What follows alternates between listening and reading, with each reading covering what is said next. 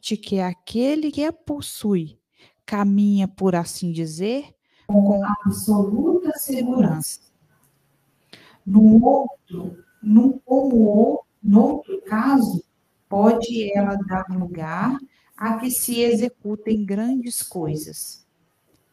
A fé sincera e verdadeira é sempre calma, faculta a paciência que sabe esperar, porque, tendo seu ponto de apoio na inteligência e na compreensão das coisas, tem a certeza de chegar ao objetivo visado.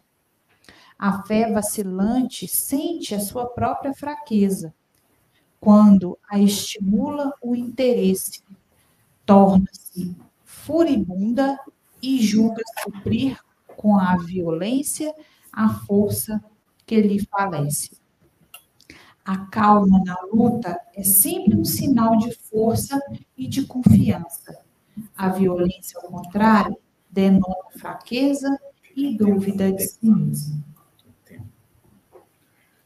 Denise, é, após a leitura, o que, que te chamou mais atenção, por favor? O que me chamou mais atenção foi sobre a fé verdadeira, a fé sincera que brota dos nossos corações, que é a certeza, é a convicção é, é, de algo diante de algo que ainda não aconteceu. Na minha concepção, seria isso. Bom, gente, agora está tudo funcionando. Vocês tiveram fé? Deu certo. Esse capítulo é extraordinário no contexto do Espiritismo Consolador. Allan Kardec escolhe alguns trechos do Novo Testamento, quando Jesus enaltece o fundamento da nossa caminhada evolutiva porque a fé ela é a mãe de todas as virtudes, conforme uma definição que está disponibilizada nesse capítulo, que é o capítulo 19. Então, observemos que quando nós operamos, trabalhamos, expressando a luz, a nossa essência espiritual, através dos bons pensamentos, sentimentos e atitudes coerentes com a moral que todos trazemos dentro de nós, nós caminhamos numa direção segura. Quando você pratica o bem, qual é o resultado? Não é um bem-estar? Nos sentimos revigorados, motivados? Então, observando que no movimento, nas ações, que nós somos autênticos no que remonta à nossa condição de espíritos, que viemos para evoluir, que caminhamos em busca da perfeição, desenvolvemos o trabalho ao nível da inteligência racional, mas o que realmente importa para nós nesses instantes de descobertas é trabalharmos o nosso sentimento. E vamos conseguindo, então, nos harmonizar conosco mesmo e com as leis divinas quando agimos, conforme nós dissemos no início, colocando em prática todas as virtudes Todas têm a sua importância. Vejam bem. Então, no momento de tribulação, quando nós somos testados, nos momentos de dificuldade que vem a prova. Então, esse é o instante de fazer acontecer, de colocar em prática o que realmente importa para a nossa alma. Bondade, humildade, obediência aos ditames do alto, simplicidade, mansuetude. São virtudes. Virtudes. Então, fé, quando aprendemos no Evangelho que sem obras é morta, nós estamos sendo chamados para pensar que essa fé que até então nós entendíamos, compreendíamos, a fé que é associada aos planos da religião externa, hoje ela não atende mais. Pelo menos para nós que estamos aqui em busca de uma vida mais qualificada vencendo os planos de dependência, do medo, da negociação com Deus. Nada disso para nós, pelo menos é o que nós estamos percebendo, tem mais valor. Embora respeitando o credo, a fé de todas as pessoas. Porque são vários estágios da fé vários estágios. Tem a ver com grau de maturidade, de entendimento. Por isso, devemos respeitar a fé de todos. Que seja a fé cega, que vá para o culto, que precise do sacerdote, que tenha ainda a dependência com a Bíblia, o acender a vela, o que for, qual a prática, o ritual. Porque ajuda a milhões de pessoas. Mas o espírita hoje trabalha a fé em outro estágio. É uma reflexão mais filosófica, uma fé que nos coloca diante de uma realidade que vai devolver para nós a condição de escolher, de agir, de colher o resultado. Você é uma mulher de fé, Sônia? Então fala para o povo aí um pouquinho. É, enquanto Carlos Alberto estava falando, explanando sobre a fé e a, a leitura da Denise,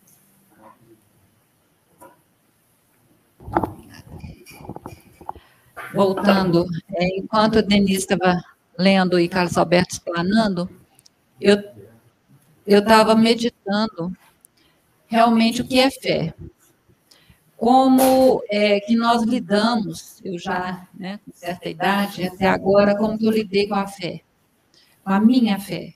E cada um tem a sua fé própria. Não adianta eu falar para outra pessoa, tenha fé, acredite, faça, né? Porque cada um tem o seu acreditar em alguma coisa.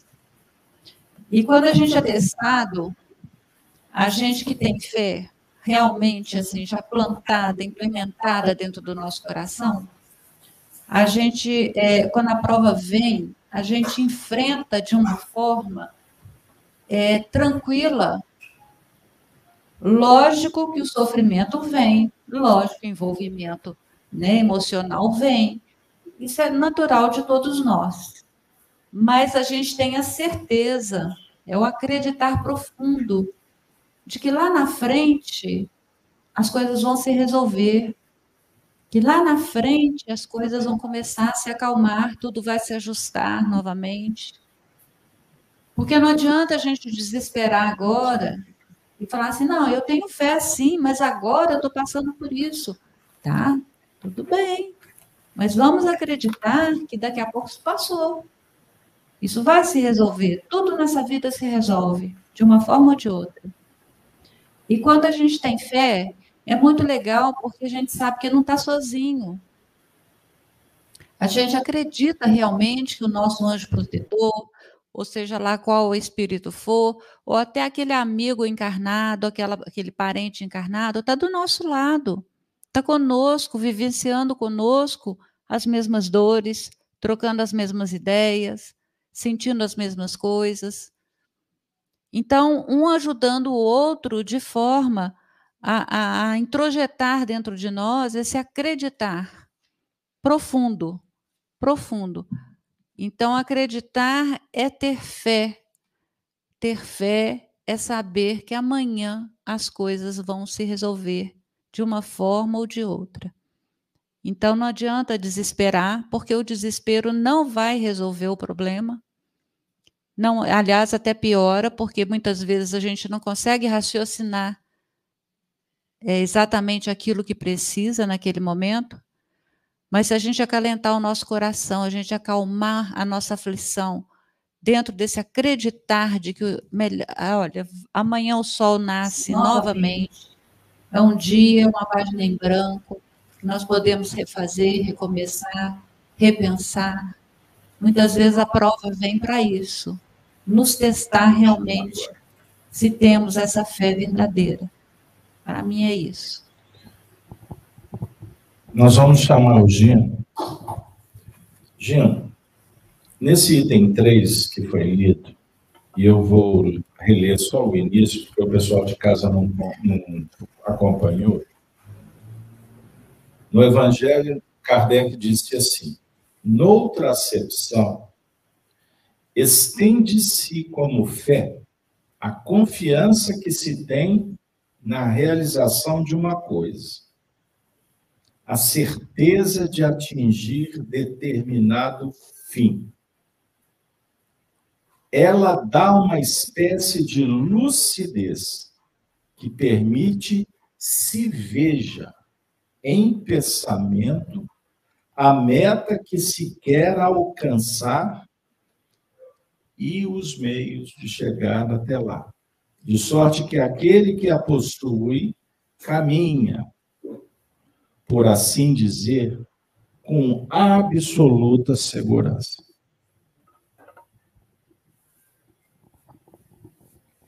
É,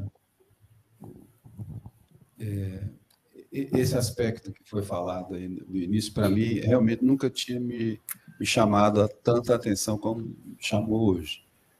Quer dizer, nós temos um objetivo, temos um roteiro e temos, ah, vamos dizer assim, os fatores que vão nos conduzir a. É, é, eu só vou interromper aqui, Carlos Alberto, porque eu fico assim, impressionado como que é, é nas reuniões que nós tivemos ontem, no, no Gênesis Lular de hoje, né? foi nossos problemas. Né? Ontem nós, nós lemos um trecho aqui do Evangelho sobre reencarnação. É, o texto que, que foi lido hoje no, no, no, Evangelho foi Nossos Problemas, do livro Alma e Coração. Né? Ontem foi falado aqui em em concepção que a gente precisa de conceber, né? Para que a gente tenha essa lucidez e essa confiança. Então, a gente juntando aqui, realmente daria para fazer assim, uma semana de estudo, mas eu, eu gostaria só de destacar esse aspecto aí da, do, da, que a gente tem um roteiro e tem um objetivo, né? E, e, nós precisamos de conceber que, que Deus é um Deus de amor, nada que nos acontece é fora do roteiro, é gratuito, né?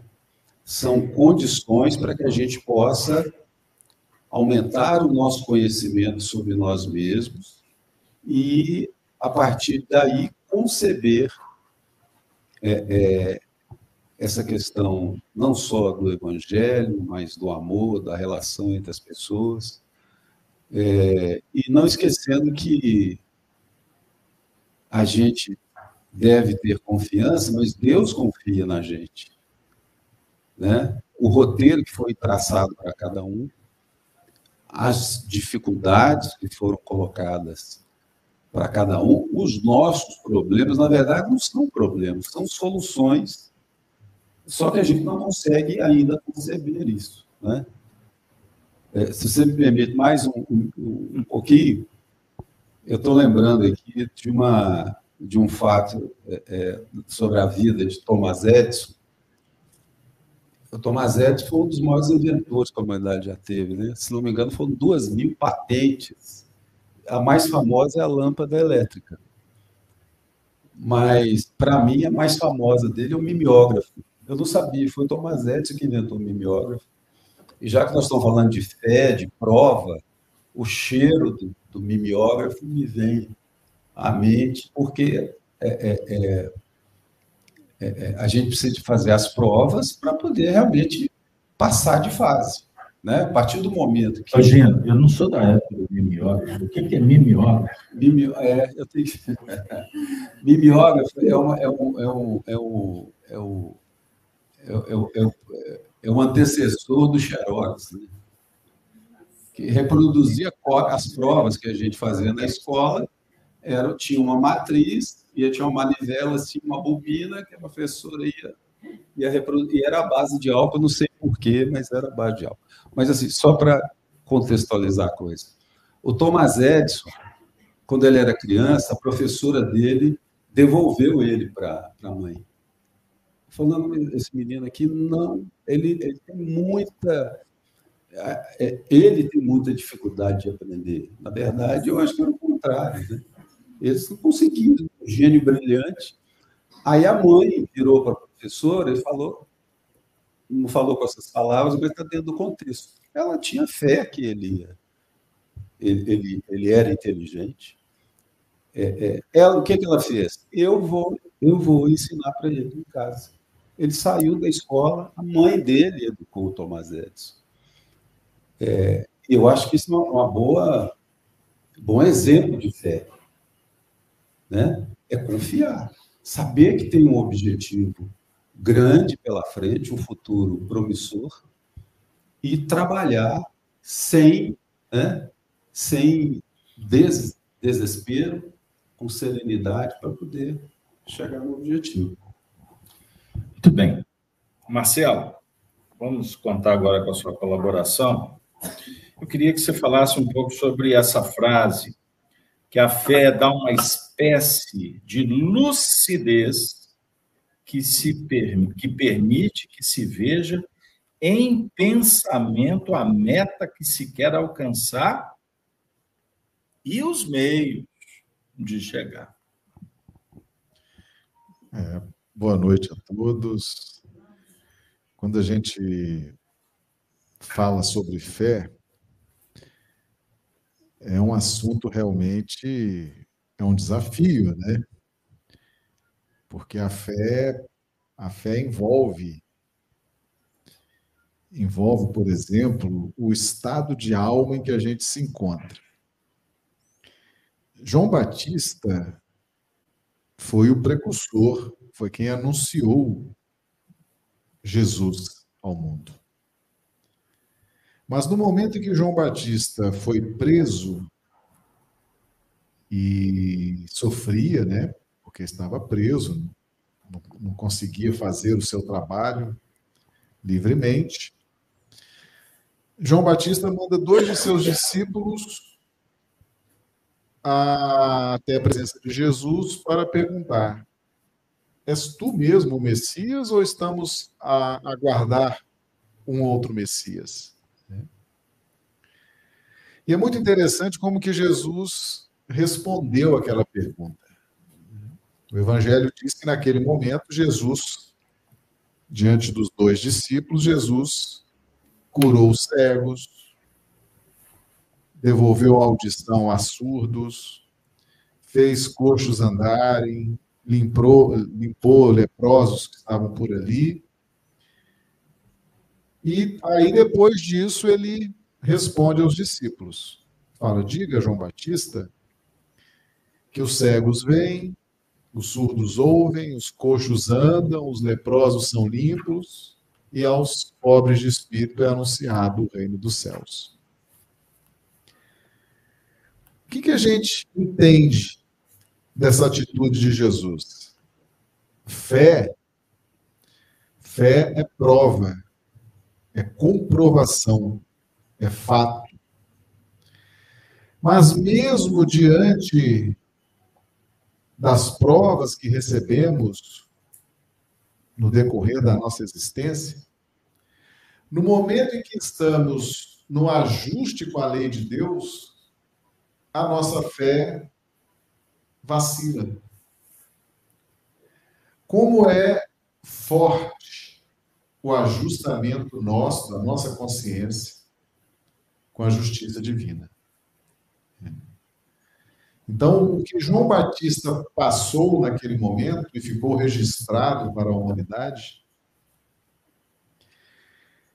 é que nos momentos de dificuldade na vida, nos momentos de dor, de perda, a nossa fé pode sofrer um abalo, pode sofrer um, um revés. Por mais pujante que ela possa nos parecer. Mas o que também deixa claro para nós é que no momento da provação, no momento da expiação, no momento do ajuste com a justiça divina, Jesus nos prova o amor de Deus.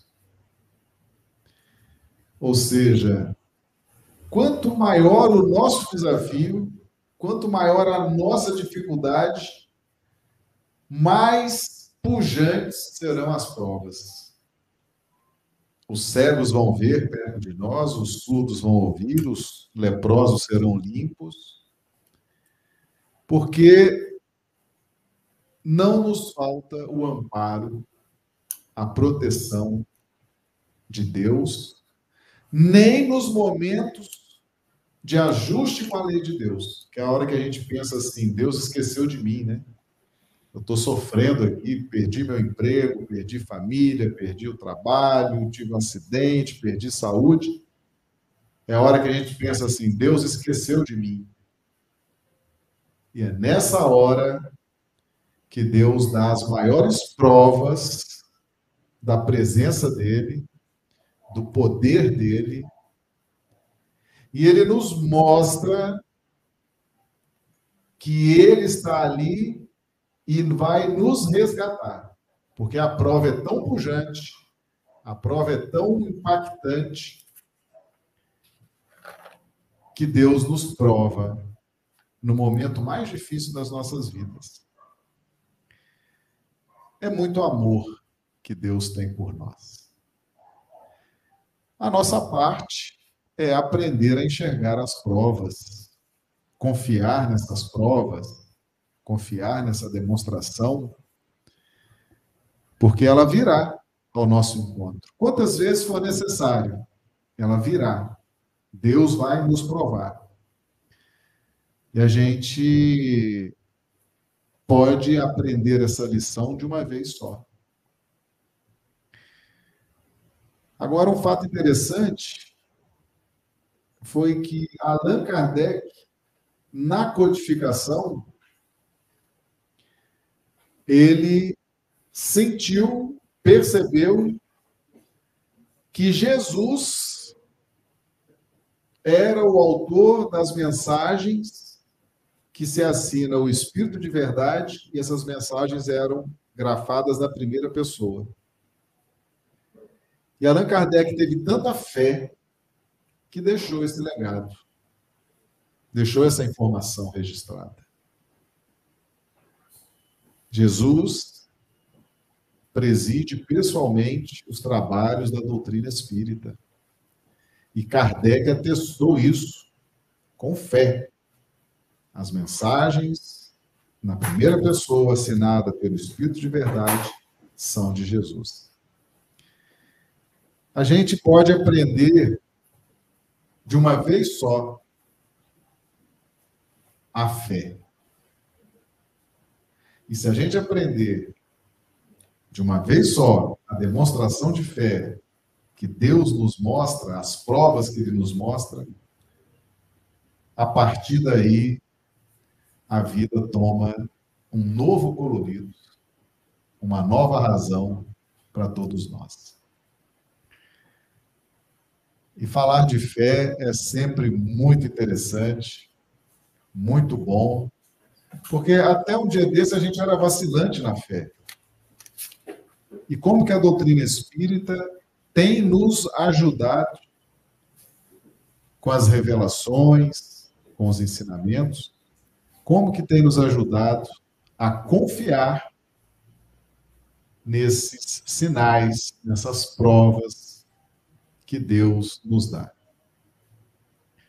Ele vai, ele vai nos dar essas provas sempre.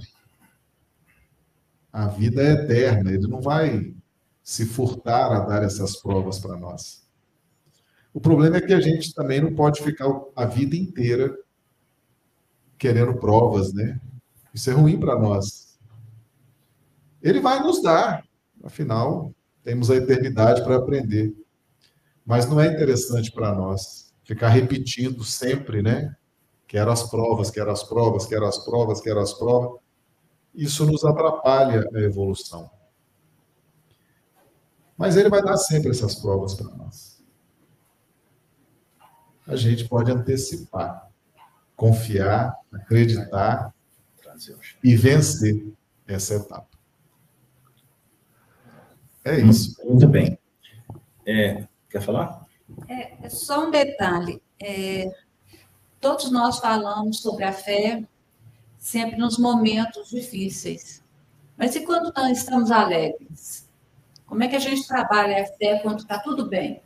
Está tudo bacana, eu estou satisfeita com aquilo que eu tenho, estou satisfeita com aquilo que eu, que eu ganho, ou é um momento de um nascimento, ou uma, uma comemoração. Como é que a gente trabalha essa fé?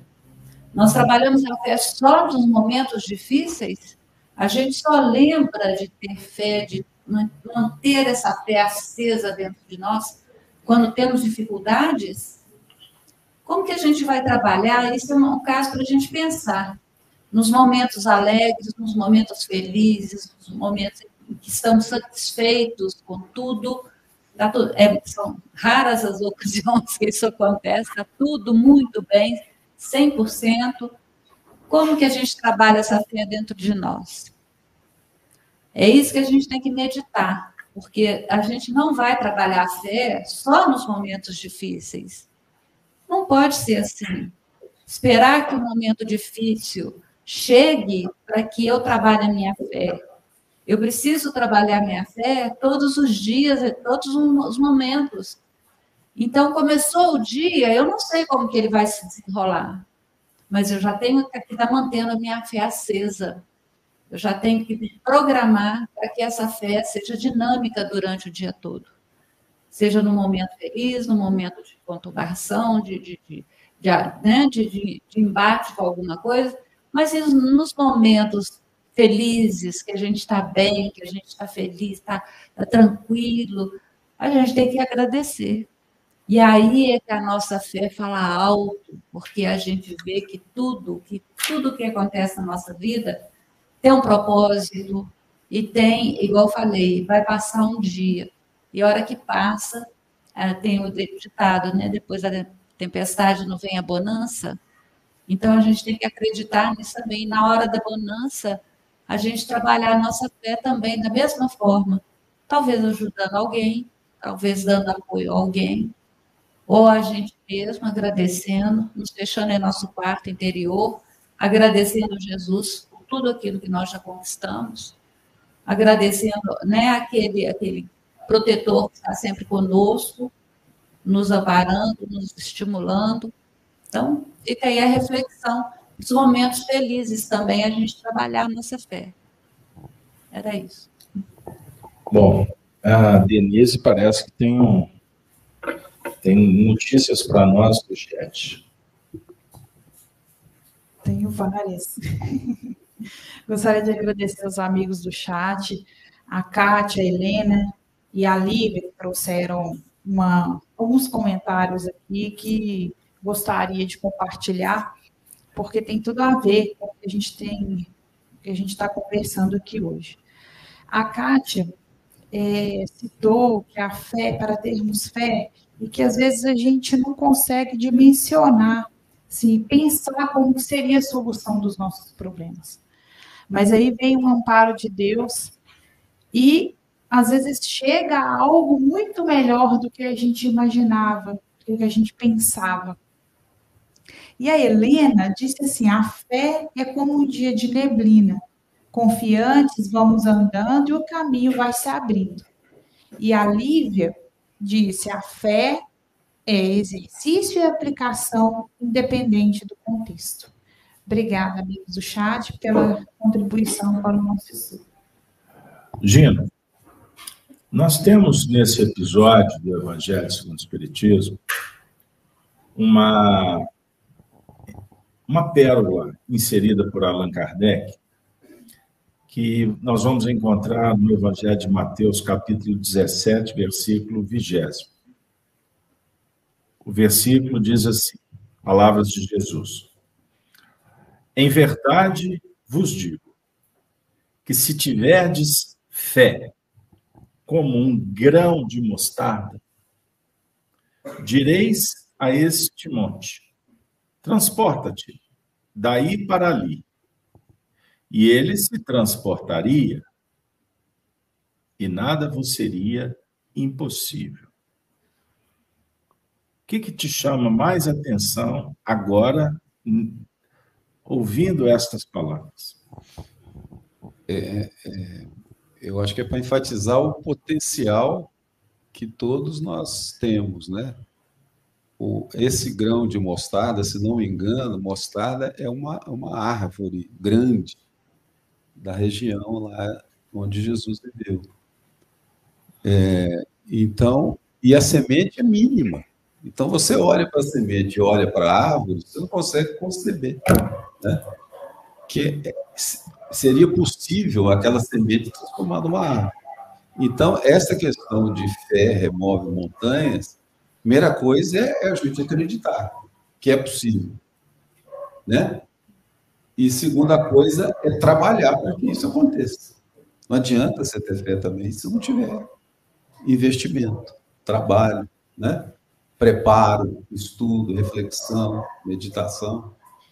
E isso no, no Evangelho e na, no desdobramento né, das obras de Emmanuel, a gente vê muito esse, esse respeito. É muito comum, num cenário que encontramos por aí, nesse mundo, que, que uma parcela considerável de pessoas estão envolvidas num contexto cético, materialista, não por maldade ou por rebeldia, mas, em alguns casos, até por falta de oportunidade. Nasceu num ambiente complicado, distante de qualquer possibilidade de uma reflexão mais filosófica, profunda, ou de exemplos do meio, da criação, da educação que tiver. Então, não quero entrar no, no, no mérito, mas o fato é que o homem, nos dias atuais, ele, na nossa sociedade ocidental, nós somos preparados para ter, adquirir know-how e dar resultado. Você é preparado para ser um combatente que vai angariar fundos, buscar privilégio, poder, fama, dinheiro, status, reconhecimento, ser aceito conforme o sistema. E dentro desse contexto, nos tornamos, então, somos materialistas. E esta expressão, ela reverbera nos cenários religiosos também. Tanto é verdade que um percentual também muito considerável de religiosos do mundo procuram a religião, conforme eu disse no início, como aquele movimento que recebe o dístico de ser divino, tem Deus, ou se concebe a espiritualidade, né? a imortalidade. Temos algumas atitudes que apreendemos nesse cenário, oramos, pedimos ajuda, mas somos, na verdade, materialistas. Nós não somos religiosos. vai à missa uma vez na semana. O centro é o dia do passe. Aí eu vou tomar, receber o passe. Não é assim? O médium, hoje é dia da mediúnica. Então, essa semana eu estou por aí. Entenderam? E na hora do, da prova? Marcelo falou muito das provas. A Sony falou da celebração, da alegria. Então, movimentar no cenário da fé, e é necessário lembrar o conceito. A fé vem de do fides, fidelidade. Ser fiel. Fiel ao quê? A quê? Não é? Você pode ser fiel a um princípio, a uma coisa, a uma, um projeto. No caso, a fé, dentro desse contexto que estamos trabalhando com auxílio da espiritualidade, é sermos fiéis a princípios que nós estamos escolhendo, definindo. É isso que eu quero. Então, tenha fé. Porque senão, você vai fazer mais ou menos. Você vai ser comum, medíocre. Entenda o que eu quero dizer. Então, quando eu falo que grande parte dos movimentos religiosos se tornam materialistas, porque nós temos uma dificuldade de entender, de sentir, de perceber, de conceber você se recordou da reunião de ontem. Quando nós falamos que fé tem a ver com concepção. Mulheres foram concebidas pelo Divino Espírito Santo? Foram. Foram ou não foram? Ah, temos mães aqui no ambiente. O Divino Espírito Santo, como que? Né, vocês são mães, vocês conceberam um filho, não conceberam? Ei, dona Nilson? dona Mita? Hein? E vocês aí? E a turma aí? Você ainda não, né? Pois bem. Então a mãe, a mulher sabe o que é conceber. Mas o homem também concebe. O, mãe, o, o pai também engravida, ou não? Ou ele só depois vai embora? Não, ele tem, em tese, ele se envolve no processo. Ele não vai ter o privilégio das dores, das alterações, não é? das expansões, do... aumenta tudo. Não vai ter a dor do parto. Isso é tarefa para espírito nobre, top. Não é para qualquer. Qualquer. Qualquer gideão da vida, assim, esses homens brucutu, é, não. Então, a mulher, a mãe, o pai bendito sabe o que é concepção. Um filho também pode saber. Conceber o amor filial. Pode ou não pode? Nós temos aqui amor pela doutrina. Isso está estampado aqui na nossa transpiração nos nossos sentimentos, porque senão nós não estaria aqui. Porque a bolsa é vazia. Meu tio fala comigo que eu estou rico. Eu fiquei rico tanto fazer palestra. Eu disse, nem pão de queijo ele ganha. Graças a Deus. Então, nós é que pagamos para fazer isso acontecer. Então, por quê? Que queremos ser admirados? Queremos privilégio? Regalia? Então está estampado que a gente faz o que a gente gosta. E se a gente gosta, nós temos que ser coerentes com o que a gente gosta e sermos fiéis. Perceberam? Senão eu serei hipócrita. Serei mentiroso. Existe uma, uma página do Espírito Emmanuel no livro Alma e Coração que é uma das minhas preferidas, intitulada Tenha Fé. E ele termina dizendo assim: me lembra até o Raulzito, o baiano, Você sabe que Raulzito que eu estou falando? Toca, Raul. Né? Toca, Raul Seixas. O Raul Seixas não tem aquela música que fala tenha fé em Deus? Não sei se foi escrita por ele ou por outro, mas não importa. Tenha fé em Deus, tenha fé na vida, tente outra vez. Olha que legal. Você tem fé na vida? Você tem que ser fiel. Fé não é fidelidade? Então, ser fiel à vida é você lutar pela vida, na vida, com a vida. Mas você tem que ser fiel. Perceber? Tenha fé em Deus. Eu não sei, eu não tive informação. Eu não tenho formação religiosa, Carlos Alberto. Eu entrei aqui na internet, estou ouvindo vocês aí, para mim está muito complexo. Mas eu estou aqui insistindo, porque alguma coisa me diz que posso encontrar alguma coisa importante. Que coisa é essa? Por que essa inspiração? Então, nós vamos refletir com vocês o seguinte: que a fé é um sentimento. Pensem nisso. Então, essa fidelidade é um tipo de sentimento. Todos possuímos. Tanto que você luta pela vida. Ou não? Sim, você está aqui porque você está lutando.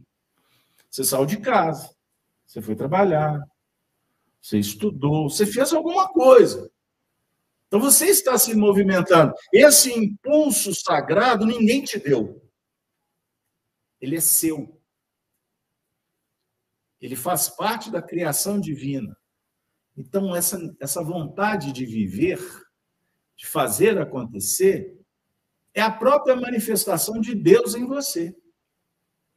Mas não precisa, eu não vou entrar no território do Pai Celestial, porque costuma dificultar a gente quer explicação para os mínimos detalhes.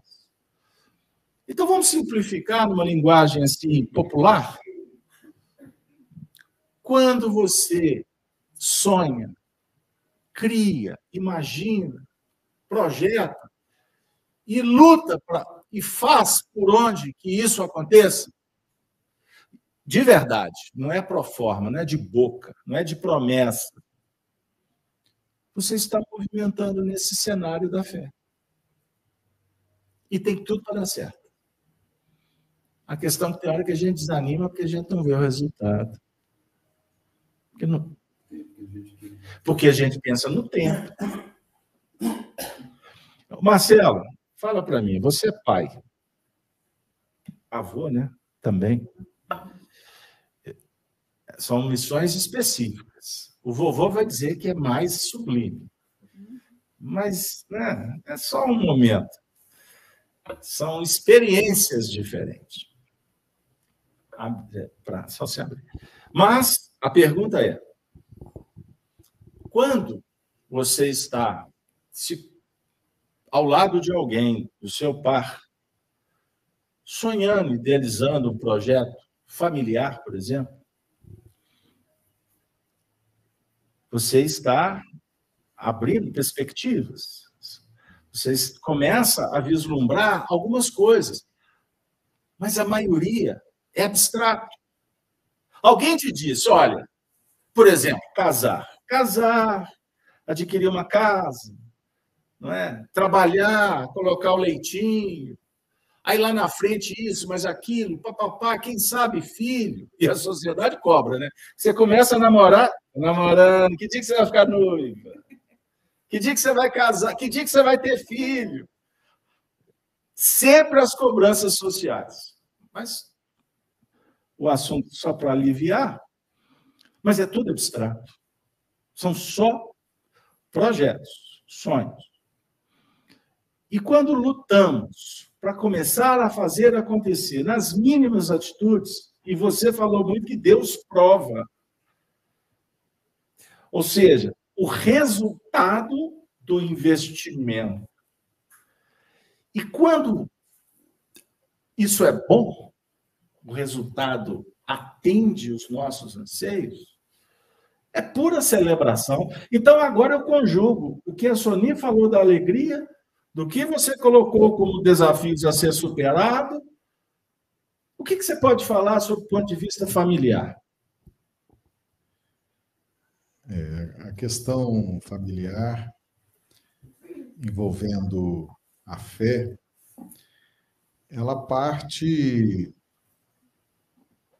dos nossos ideais.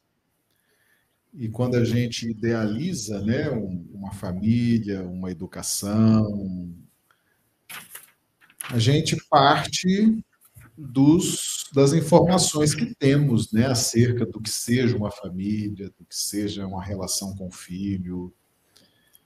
Né? A gente. A gente. Quanto menos informações a gente tem, mais a gente se surpreende não é assim? Às vezes aquele bebê fofo, né, que nos encantava e que a gente morria de amores, cresce e nos dá um trabalho danado. As lágrimas descem quase todos os dias, né, por conta daquele que um dia foi um bebezinho fofo. Então, quando a gente tem poucas informações acerca do que seja o espírito, do que seja a família, o porquê essas pessoas se reúnem tão próximas, né, com vínculos sanguíneos, a gente vai se surpreender. A gente vai levar uh, a vida vai nos trazer a, a realidade de quanto nós estamos mal informados. Né? E é nessa hora que a gente busca a doutrina espírita para entender por que que fulano, meu filho, está me dando esse trabalho. Por que que ciclano é minha, meu pai, minha mãe está me dando esse trabalho? Meu irmão. Então, nós temos um plano de ideal de acordo com as nossas informações, com a nossa competência, né, com o nosso conhecimento, a gente chama de tese. E temos a antítese, que é o plano aqui da crosta, é, é onde os fatos serão confirmados ou não. Né?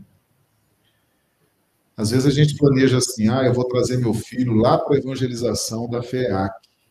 O menino está aí quatro anos, já vou levar para a evangelização. Esse menino vai ser um Allan Kardec no futuro. Se Deus quiser, vai ser iluminado, vai dar paz em todo mundo, vai fazer parte da mediúnica, vai dar palestra, vai ser uma benção.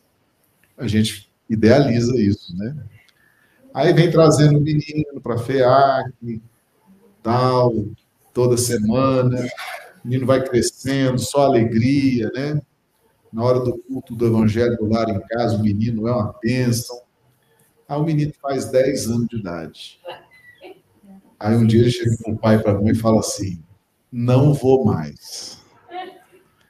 Mas por que, meu filho?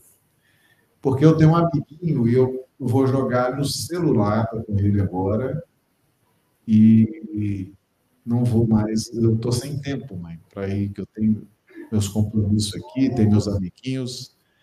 Então, não vou mais. Eu gostaria que minha opção fosse respeitada, que os meninos hoje estão para frente, né? Eles já falam logo em opção, em respeito, das, que opinião. E aí o menino não vem mais. E aí o pai e a mãe quase morrem, pede perdão a Deus. Eu fui um pai ruim, uma mãe ruim. Ou seja, é o drama dos pais da evangelização, né? Quando aquele menino, aquela menina decide que não vem mais e o que, que a gente aprende com isso? Que existe tese, que é o que a gente imagina que seja o ideal, existe a antítese, que é o ambiente onde as coisas vão se confirmar ou não, né? E aí a gente elabora uma síntese. A síntese é a resultante do que idealizamos, do que a prática nos mostrou, e essa síntese normalmente era para ser uma expressão de sabedoria. Né? Então a vida é isso, a vida existem os mais bem informados e os mal informados. Quem está bem informado sofre menos, está mais preparado para lidar com isso. Quem está mal informado vai sofrer mais, vai chorar mais, vai poder menos, né? Então, eu sempre dou os parabéns para a turma que vem aqui na FEAC, porque não é fácil, né? Sair de casa, vir para cá, nesse frio, vocês estão aqui buscando informação, buscando orientação, querendo ter esse contato com Jesus, né? e vocês estão ficando bem informados. E certamente, quando a vida surpreendê-los, vocês vão saber lidar melhor com as situações. Aqueles que não vieram e nem estão assistindo pelo chat e nem vão assistir o vídeo depois, esses coitados, quando a surpresa vier, esses vão chorar, vão chorar e vão chorar.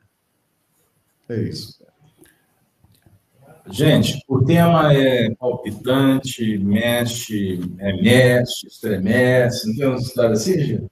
Aí a gente fica assim, e agora? O que fazer? Recordei-me, nesse momento, de um instante muito especial vivido pelo nosso querido Francisco Cândido Xavier. Ele Desde quando foi chamado para o trabalho com Cristo, na mediunidade, dentro do cenário espiritista, ele sempre viveu muitos desafios. A, a, essa geração atual, que ouve histórias, filmes, lê livros que contam a vida do Chico, é, muitos ficam é, admirados. Né? Alguns, nem tanto. Outros, não faz diferença nenhuma. Mas aqueles que estão interessados com essa mensagem espiritualizante que o Espiritismo nos oferece, quase a sua maioria fica realmente sensibilizado com os desafios da vida do Chico. E os atuais se enganam quando pensam que a vida dele foi só só flores, só bênçãos. Médiums, o Chico dá um recado muito especial. A vida dele só foi pautada em muitas dificuldades. Ele, ele tem uma carta que está nas minhas mãos, o original, ele diz assim, que a vida dele foi um curso permanente de despedidas. Entendam isso curso permanente de adeusos. Com cinco anos, a mãe desencarna. Ele fica órfão. Eram nove filhos. Os meninos, o pai teve que espalhar tudo, mas não dava conta. O Chico foi acolhido por um casal que eram padrinhos dele de, de batismo. Acho que de batismo ou de crisma, uma coisa assim. Dona Rita de Cássia Felizardo. E o marido dela, o senhor Felizardo, que depois Chico foi até trabalhar na venda que ele tinha lá em Petrópolis. A dona Rita de Cássia surrava o garoto. Cinco anos. Batia nele. Ela tinha surtos. Imagine, órfão, distante dos irmãos, na casa de alguém, e apanhando. Até uma crise que ela introduz um garfo no ventre dele, rasga o, rasga o abdômen. O Chico viu muita gente embora, desencarnando, mudando. Muita gente virando as costas para ele. Vocês, ele tinha, no total, 14 irmãos. Aliás, eram 14 filhos. Nove e depois, mais no segundo casamento, mais outros irmãos. Poucos eram espíritas. Poucos. A grande maioria não tinha, respeitava, gostava dele, porque ele era diferente, ele era uma pessoa do bem, muito querido, carismático. Mas eles não estavam muito dispostos a esse assunto de caridade, de bondade. Eles estavam interessados na vida deles. Repito, não é demérito que cada um faça sua escolha.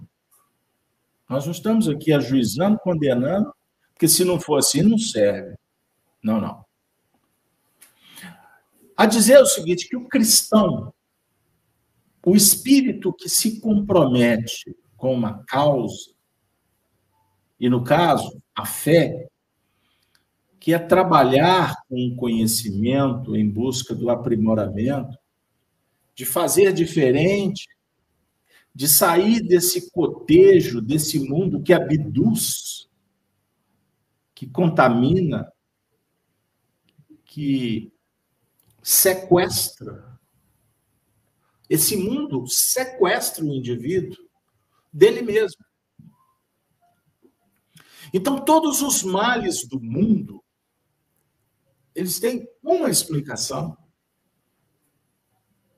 ignorância e orgulho, egoísmo. Tudo entrincheirado mesmo cenário, imperfeição.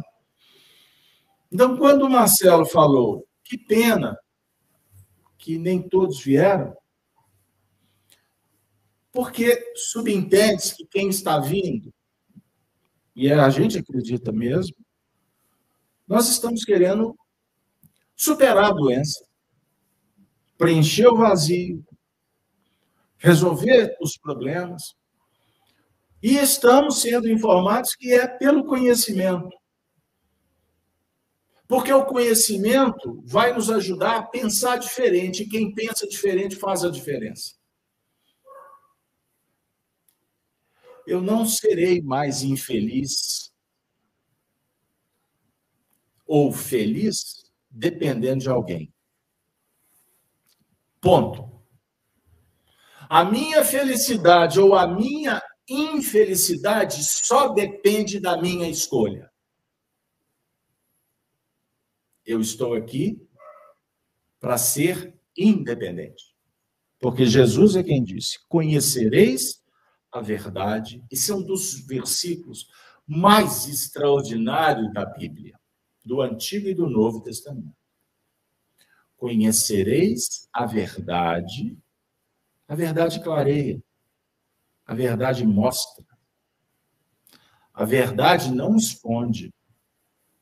A verdade, ela vai te dar todos os elementos para você entender, por exemplo, que a dificuldade, a dor, a morte ou a desencarnação, como queira, a porta que fechou, o abandono, a pedrada, o som que está alto, a batida no trânsito, o que for, chegou para mim porque é o meu endereço. É um problema que será aferidor da minha capacidade de resolver. O que eu quero dizer? Se chegou para você, é porque você pode, você dá conta, você tem condições de resolver. Com fé, a fé em Deus, ela é fundamental, porque a gente aprende também a ser humilde. Pedir ajuda quando não dá conta. O remédio, o conselho, o amparo, o carinho, a visita, o dinheiro, o recurso, a gente aprende a pedir. Perceberam?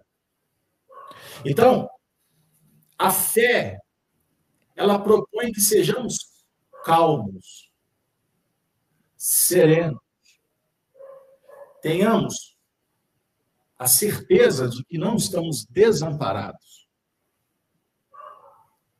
Afinal de contas, vocês vieram no centro espírita. E no centro espírita, vocês estão convivendo com espíritos.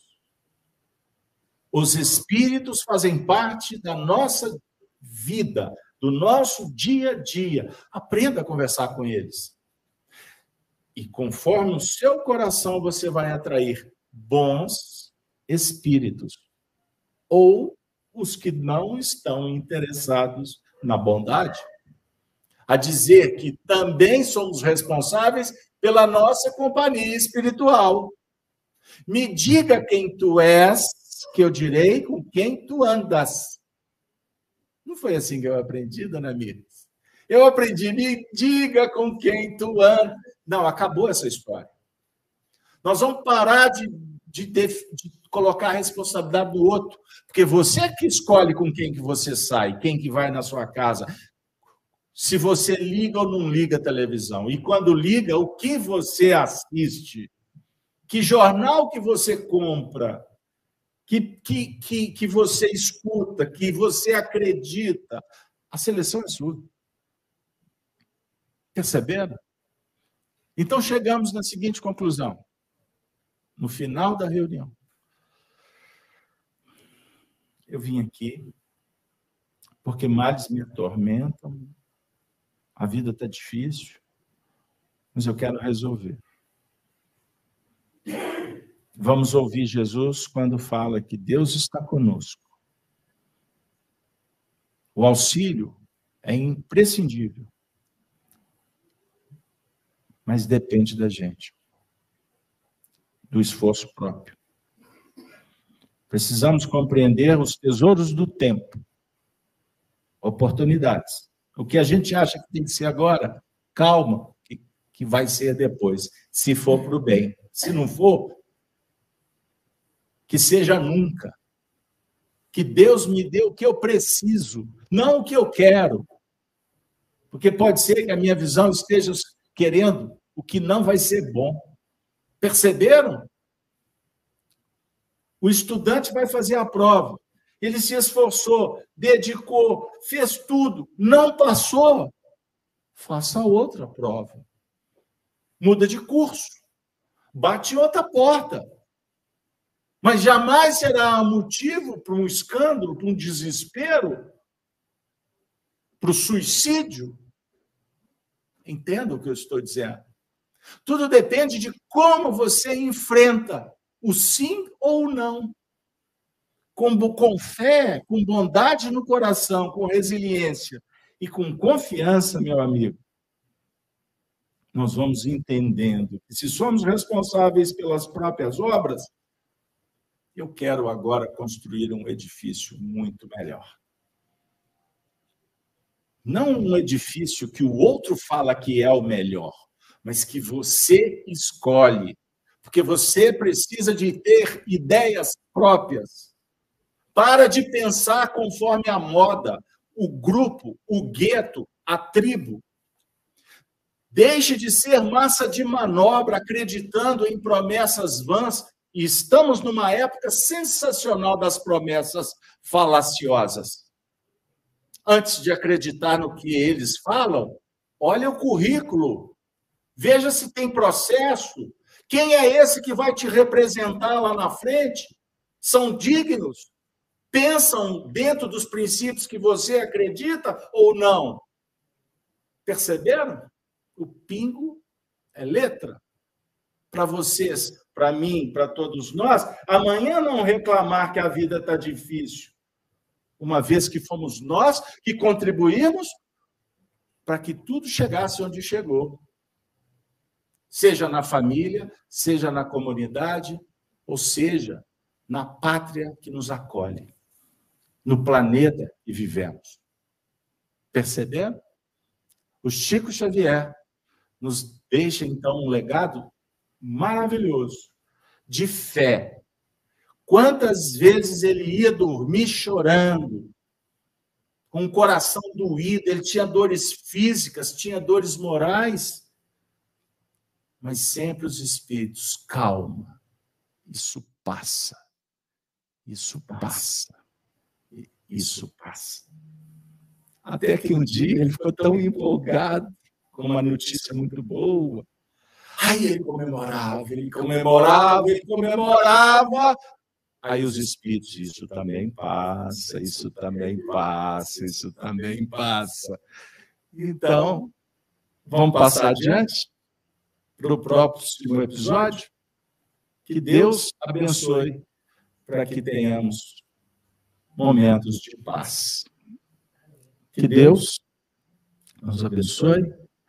E assim nós vamos encerrar pedindo, Denise, que faça a prece em agradecimento por tudo que nos aconteceu nessa noite, agradecidos pelos irmãos que estão em casa, que eles se sintam abraçados por, pela família Kardec, e que a gente possa estar aqui na próxima terça-feira para mais um estudo do Evangelho na casa desse Espírito tão querido, o nosso codificador Allan Kardec. E depois da prece, eu já antecipadamente desejo a todos um bom retorno para suas casas.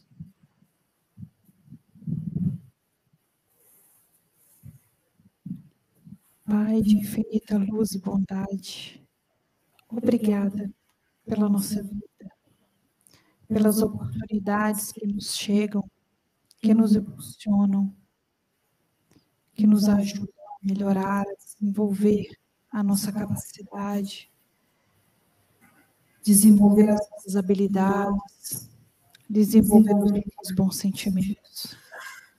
Obrigada pela nossa família, pelo nosso trabalho, por tudo, Jesus. Temos muito que agradecer, inclusive por esse momento, por podermos compartilhar a luz, o amor, o conhecimento essa noite possamos sair daqui com a nossa fé fortalecida, com a certeza de que nós estamos no caminhar e que tudo acontecerá conforme a necessidade de cada um de nós e que somos sempre muito amparados e acolhidos. O que recebemos hoje, Senhor, foram muitas bênçãos nós pedimos pelos nossos amigos que estão nas ruas, nos cárceres, ou até mesmo nos lares em sofrimento, os amigos do plano espiritual. Que todos possam receber muita luz, muito carinho. Que sejam amparados em suas dores, como nós todos fomos esta noite. Possamos retornar para os nossos lares em paz, com o nosso coração radiante. Que assim seja.